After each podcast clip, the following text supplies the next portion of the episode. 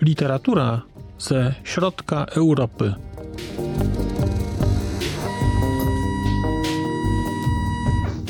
Podcast około książkowy. Znak litera człowiek. Podcast okołokulturowy. Dzień dobry.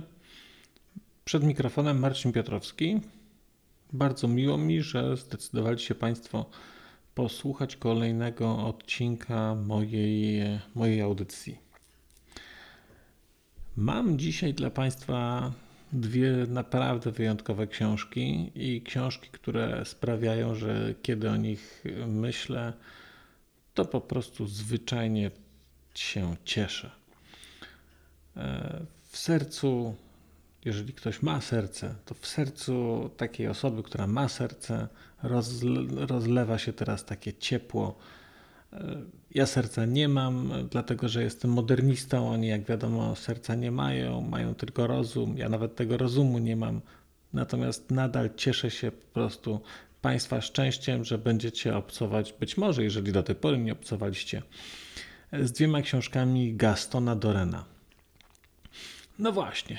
No, te dwie książki napisał Gaston Doren. To jest, e, z tego co pamiętam, to jest Holender, który jest, no nie wiem, czy językoznawcą, czy lingwistą. Zasadniczo interesuje się językami, poznaje różne języki i mm, nie wiem czy zawsze, ale w tej chwili pisze o nich książki i robi to w sposób naprawdę, naprawdę doskonały. I dlatego, i dlatego tak bardzo się cieszę, że o tej książce mogę opowiedzieć. Zacznijmy od książki Babel. Książki, która ukazała się już kilka lat temu. I książki, która jest jedną z takich książek, do których wracam i na powrót do której zawsze się bardzo cieszę. Podtytuł tej książki to jest 20 języków dookoła świata, w 20 języków dookoła świata. O cóż chodzi? No, ta książka to jest e, zbiór takich krótkich esejów. Powiedziałbym, że zdecydowanie zbyt krótkich, ale krótkich esejów na temat 20 języków z całego świata. Natomiast autor przyjął tutaj bardzo proste kryterium e, wyboru tych języków. Są to języki, które są najbardziej popularne na świecie. Pod względem popularności, e, albo inaczej, popularność jest tutaj rozumiana jako liczba użytkowników danego języka. Czyli jeżeli dużo ludzi nim mówi, to ten język się tutaj znajduje.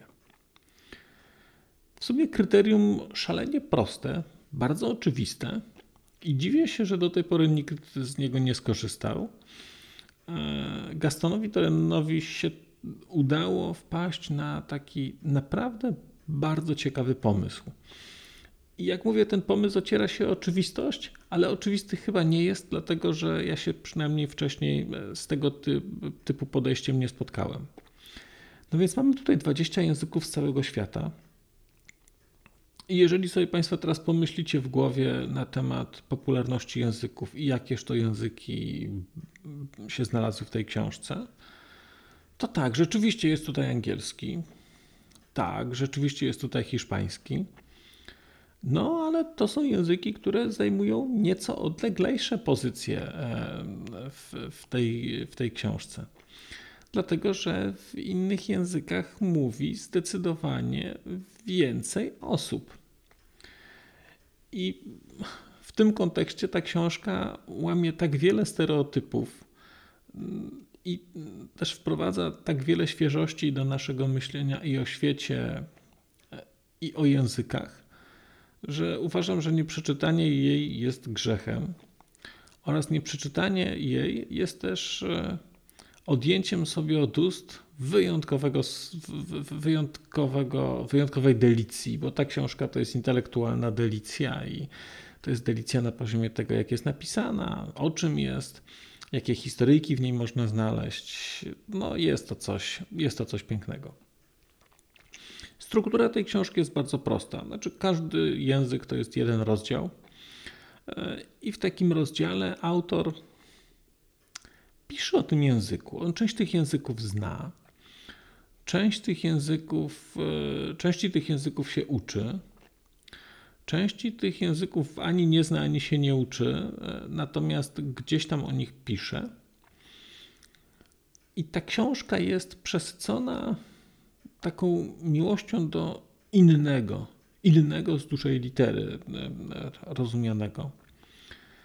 Dlatego, że w każdym języku autor znajduje coś nowego, w każdym języku znajduje coś, coś unikalnego. I każdy język jest dla niego okazją do opowiedzenia, do opowiedzenia historii. Mam takiego znajomego, który, z którym grywam w planszówki, i on e, zwykł był mawiać, że, że zawsze gra to jest tak naprawdę w grze chodzi o opowiadanie historii i że każda gra jest opowieść, jest próbą zbudowania jakiejś historii. Ja się z tym fundamentalnie nie zgadzam, jeżeli chodzi o planszówki. Planszówki są czymś zupełnie innym. To mówimy tu o budowie jakiegoś modelu, o jakimś procesie decyzyjnym i tak dalej. Tam w ogóle ta historia to nie ma żadnego znaczenia w tym wszystkim. Tam przeszkadza bardziej. Natomiast e, rzeczywiście te historie mają znaczenie w przypadku języków i to mnie zaskoczyło, jak bardzo lubiłem, mm, jak bardzo polubiłem w tej książce takie mikrohistoryjki, które są na temat różnych języków mm, poopowiadane. I te mikrohistoryjki częściowo to są historie, w których e, bierze udział autor, a często zupełnie nie. Natomiast ta książka szalenie ubogaca. Mam takie wrażenie. Babel jest czymś takim, co daje nam takie zupełnie nowe rozumienie tego, jak język może być osadzony w kulturze, w kulturze obcej nam, bo większość tych, tych kultur czy tych języków, które tutaj, o których tutaj możemy czytać, no to nazwijmy to, to, to, to, nie są kultury, które dla nas są jakoś wy, albo wyjątkowo obecne w, w, w naszej głowie. To są kultury, które gdzieś tam są dosyć odległe nam w, w przestrzeni. To są też kultury, które gdzieś tam są kulturowo do, od nas odległe i są z innej cywilizacji, bym powiedział, z innych obszarów takich. I, i ogromną zaletą tej książki jest to, że ona nam te, także te cywilizacje przybliża. Natomiast główną, e, głównym benefitem z czytania tej książki jest tutaj coś zupełnie innego, jak dla mnie.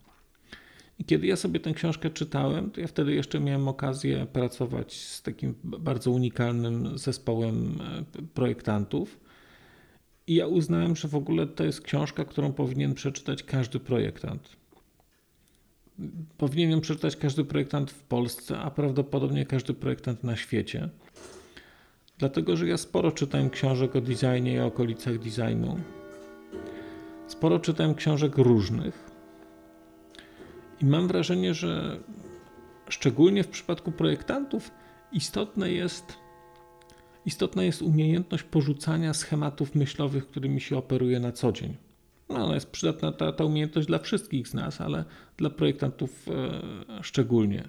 To znaczy, trzeba odłożyć na bok coś, e, co się wie, schemat myślowy, schemat pojęciowy, którym się posługujemy na co dzień, jakieś modele mentalne różnych e, zdarzeń czy różnych sytuacji i spróbować podejść do, do, do tematu na nowo. I ta książka jest pod tym względem naprawdę wyjątkowa, dlatego że ona pokazuje nam, i ona pokazuje to na każdej stronie praktycznie, jak bardzo jesteśmy uzależnieni językowo i mentalnościowo od takich szlaków, które mamy wytyczone, dlatego że, że posługujemy się takim, a nie innym językiem. Brzmi to może nieco za wile, co mówię, no ale niestety precyzja wypowiedzi nie należy do jakichś moich zalet. Tak bym to ujął. Natomiast jak miałbym powiedzieć, o czym, o czym usiłuję powiedzieć, to o tym, że bierzemy świat takim, jaki jest. Ten świat, to, to, który nas otacza, to jest świat, w którym się wychowujemy od początku. I nie zakładamy, że ludzie mogą myśleć zupełnie inaczej. A ta książka, Babel, pokazuje, że ludzie w innych kulturach mogą myśleć zupełnie inaczej. No bo jakże myśleć o kulturze, w której nie występują liczebniki?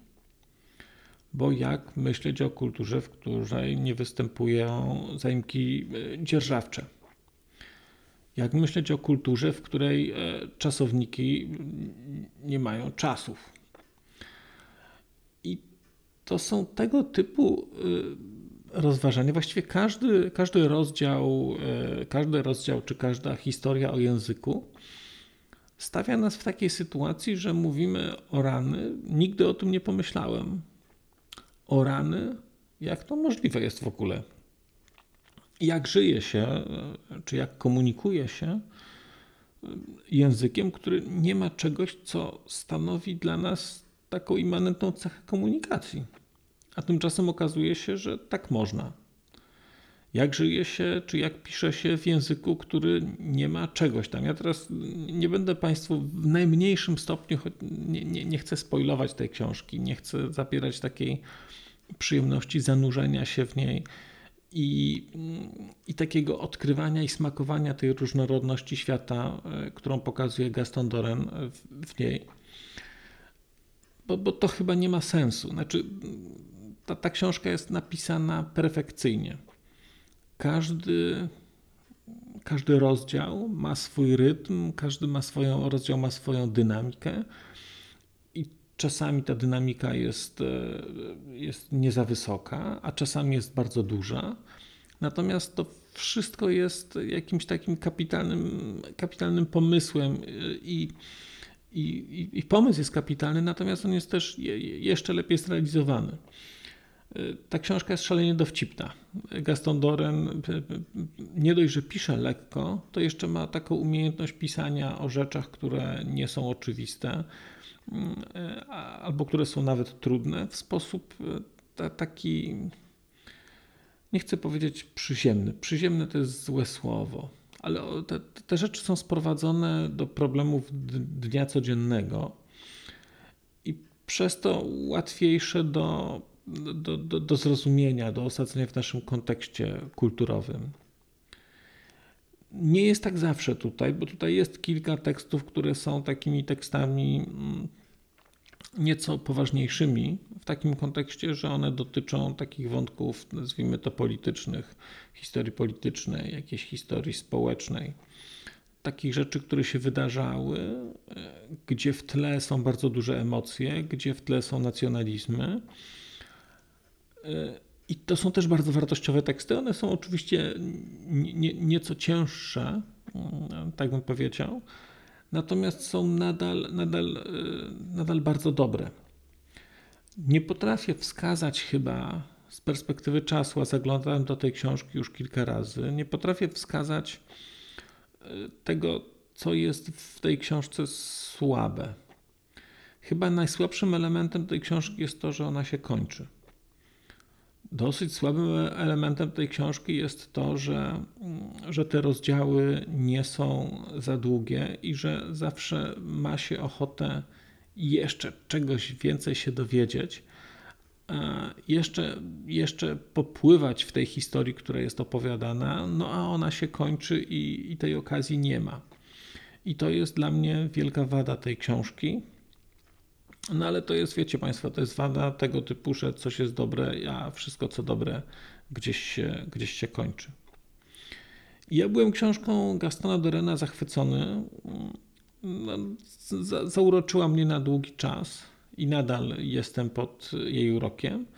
I tym bardziej się ucieszyłem, kiedy e, w roku zeszłym, 2021, okazało się, że trafiłem na książkę, która wyglądała jak książka Gastona Dorena, bo miała też podobną, podobną szatę graficzną, Nawet okazało się, że jest to książka e, Gastona Dorena, dlatego że jest jego nazwisko na okładce.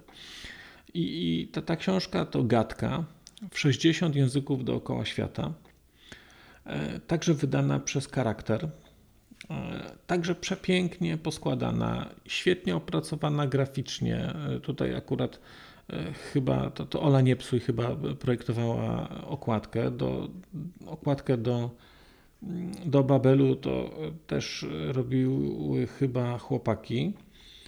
Tak mi się wydaje, ale, ale spójrzmy i oddajmy chwałę e, ludziom, którzy opracowali, przygotowali to, to graficznie. Więc e, zawieźmy na moment. E, mhm.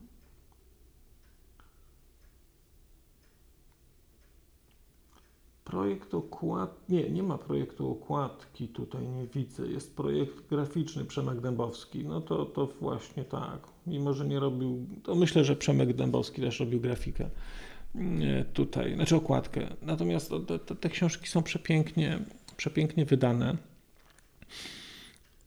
Ja jestem, należę do grona osób, które właściwie bałwochwalczym kultem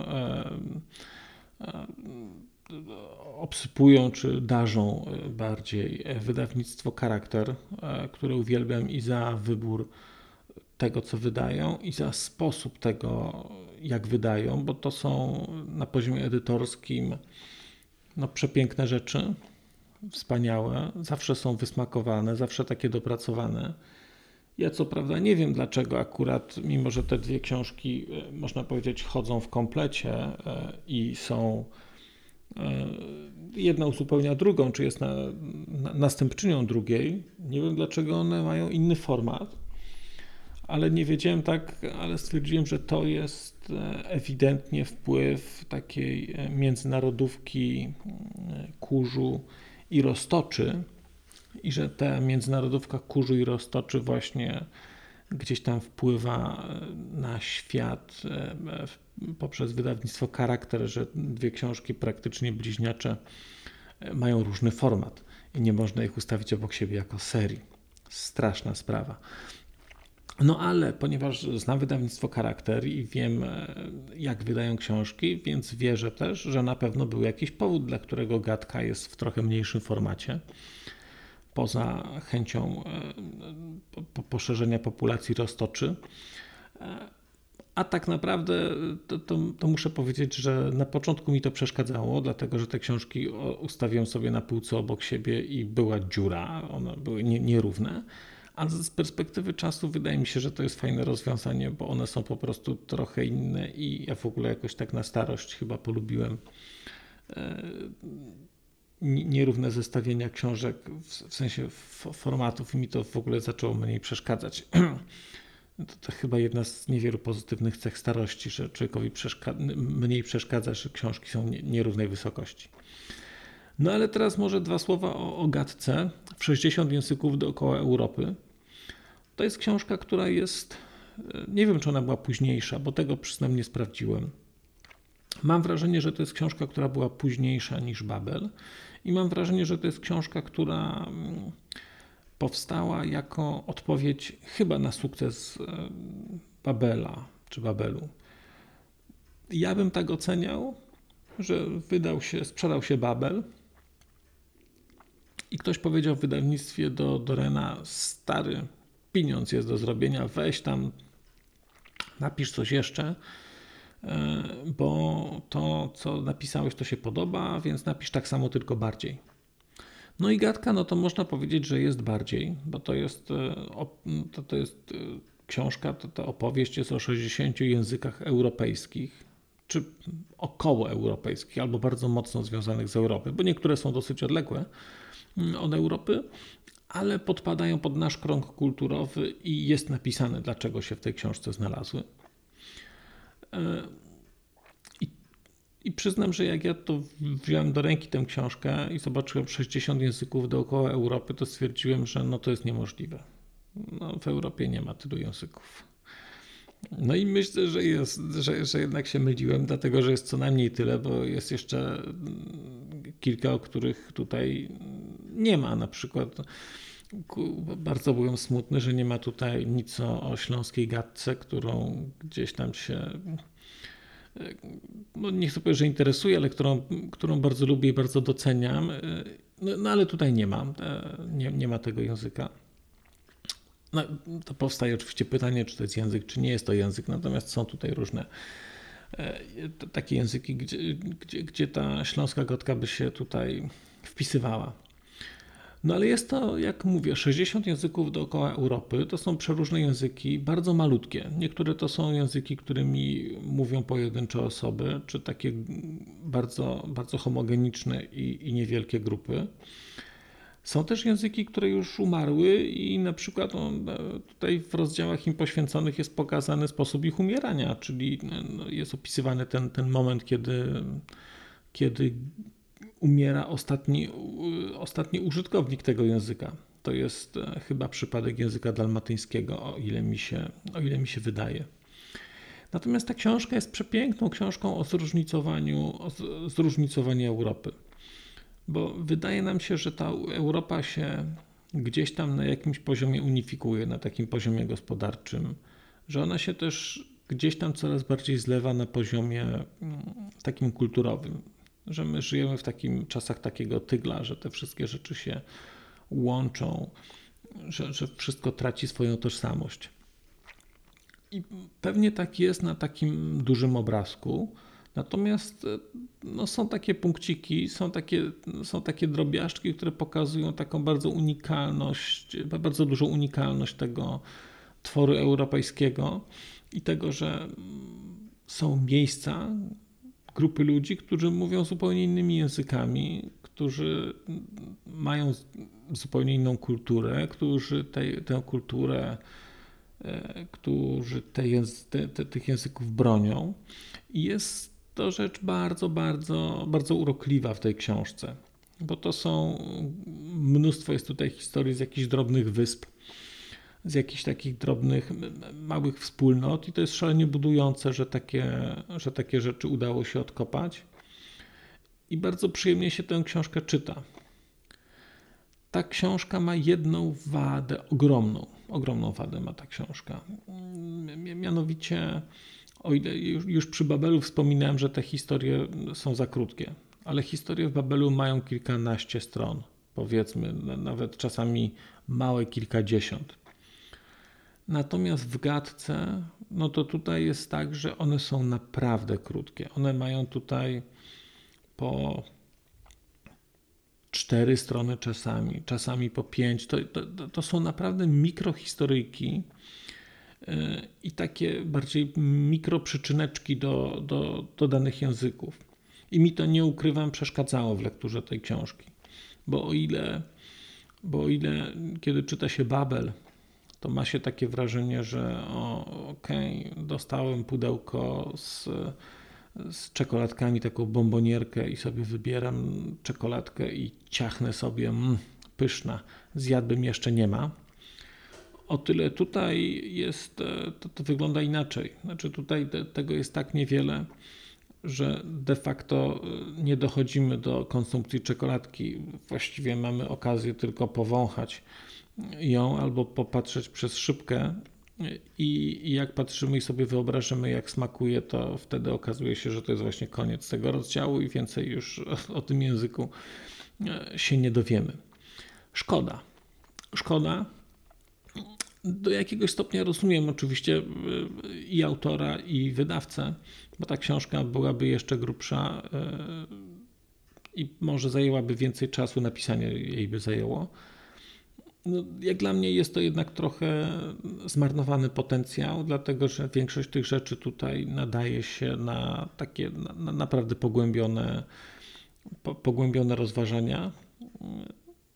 No, no cóż, no, trzeba się cieszyć z tego, trzeba się cieszyć e, z tego, z tego co jest. E, taką bardzo ciekawą rzeczą w tej książce jest to, e, że w każdym rozdziale są bodajże wymienione dwa słowa, które jakoś z danego języka przechodzą, czy, czy, czy są specyficzne. No albo inaczej, jedno to jest słowo, które przeszło i w tym w każdym rozdziale jest jedno słowo, które przeszło do polszczyzny z danego języka. A drugie słowo to jest słowo, które jest specyficzne dla danego języka i nie ma go w języku polskim, aż, a powinno być. A szkoda, że nie ma. No i ten pomysł w ogóle jest, jest kapitalny, e, dlatego że takie, jak gdzieś tam przed chwilką wspominałem o Babelu i mówiłem o tym, że, że gdzieś e, jest tak, że ten język bardzo nas z jednej strony pobudza i jest dla nas takim narzędziem kreatywności, ale z drugiej strony jest trochę też tak, że on nam pewne rzeczy narzuca. E, to tutaj właśnie widać tę kreatywność. Jednocześnie ta kreatywność jest bardzo mocno osadzona kulturowo. I kiedy czyta się te, zwłaszcza te słowa, które funkcjonują tylko w danym języku, no to one są, to, no to, to jest bajka. No, to jest bajka, bo one są, czasami człowiek sobie uświadamia, że o, rzeczywiście, jak bardzo szkoda, że nie ma takiego słowa w języku polskim. Y, mnie chyba ujęło słowo Wydaje mi się, że ono chyba było z języka islandzkiego, ale nie pamiętam. Ale wydaje mi się, że to było z którejś z tych, e, z któregoś z języków skandynawskich, chyba islandzki. Jest słowo, które określa, które po polsku można byłoby przetłumaczyć jako partner, ale to znaczenie tego słowa to jest partner w rozumieniu biznesowym. E, takim nie, nie, wspólnego życia, tylko konkretnie oznacza to partnera, osoby, z którą robi się interes. I tak sobie pomyślałem, Boże, jakie to cudowne, że ktoś ma takie słowo. E, a w Polsce się bardzo niezręcznie mówi, bo się mówi, no właśnie, to jest moja partnerka, znaczy biznesowa, to jest mój partner biznesowy. I, I wielka szkoda, że takiego, że takiego słowa po polsku nie ma, tutaj chyba w tym islandzkim jest jedno takie słówko, które się mówi i pyki, wszystko wiadomo i to jest, i to jest piękne. E, jestem też pod ogromnym wrażeniem e, pracy tłumacza e, w tej książce, bo ja przyznam sobie, nie wyobrażam w ogóle tłumaczenia takiej książki. Tutaj chyba pani Sak ją tłumaczyła, wydaje mi się. Tak, Anna Sak tłumaczyła tę książkę. Ja, ja nie wiem, jakie trzeba mieć zdolności językowe, żeby taką książkę przetłumaczyć, dlatego że rozważania gramatyczne, które pojawiają się tutaj przy niektórych, e, przy niektórych rozdziałach, są, nazwijmy to, specyficzne. I przydawki dopełnienia w formie koniugacji męsko-damskiej czasu zaprzeszłego, to, to jest tutaj standardzik. No, może troszeczkę przesadziłem, ale, ale takie rzeczy się pojawiają. Jestem pod ogromnym wrażeniem tego, że udało się tę książkę tak, tak lekko przetłumaczyć. E, a jednocześnie aż się boję pomyśleć, ile osób musiało stać z tyłu za tym, żeby te wszystkie niuanse, które tutaj się pojawiają przy okazji różnych innych języków, mniej popularnych, żeby to wszystko, żeby to wszystko powyłapywać. Reasumując, jedna i druga książka i gadka i Babel to są cudowne książki, które, które bardzo Państwu polecam.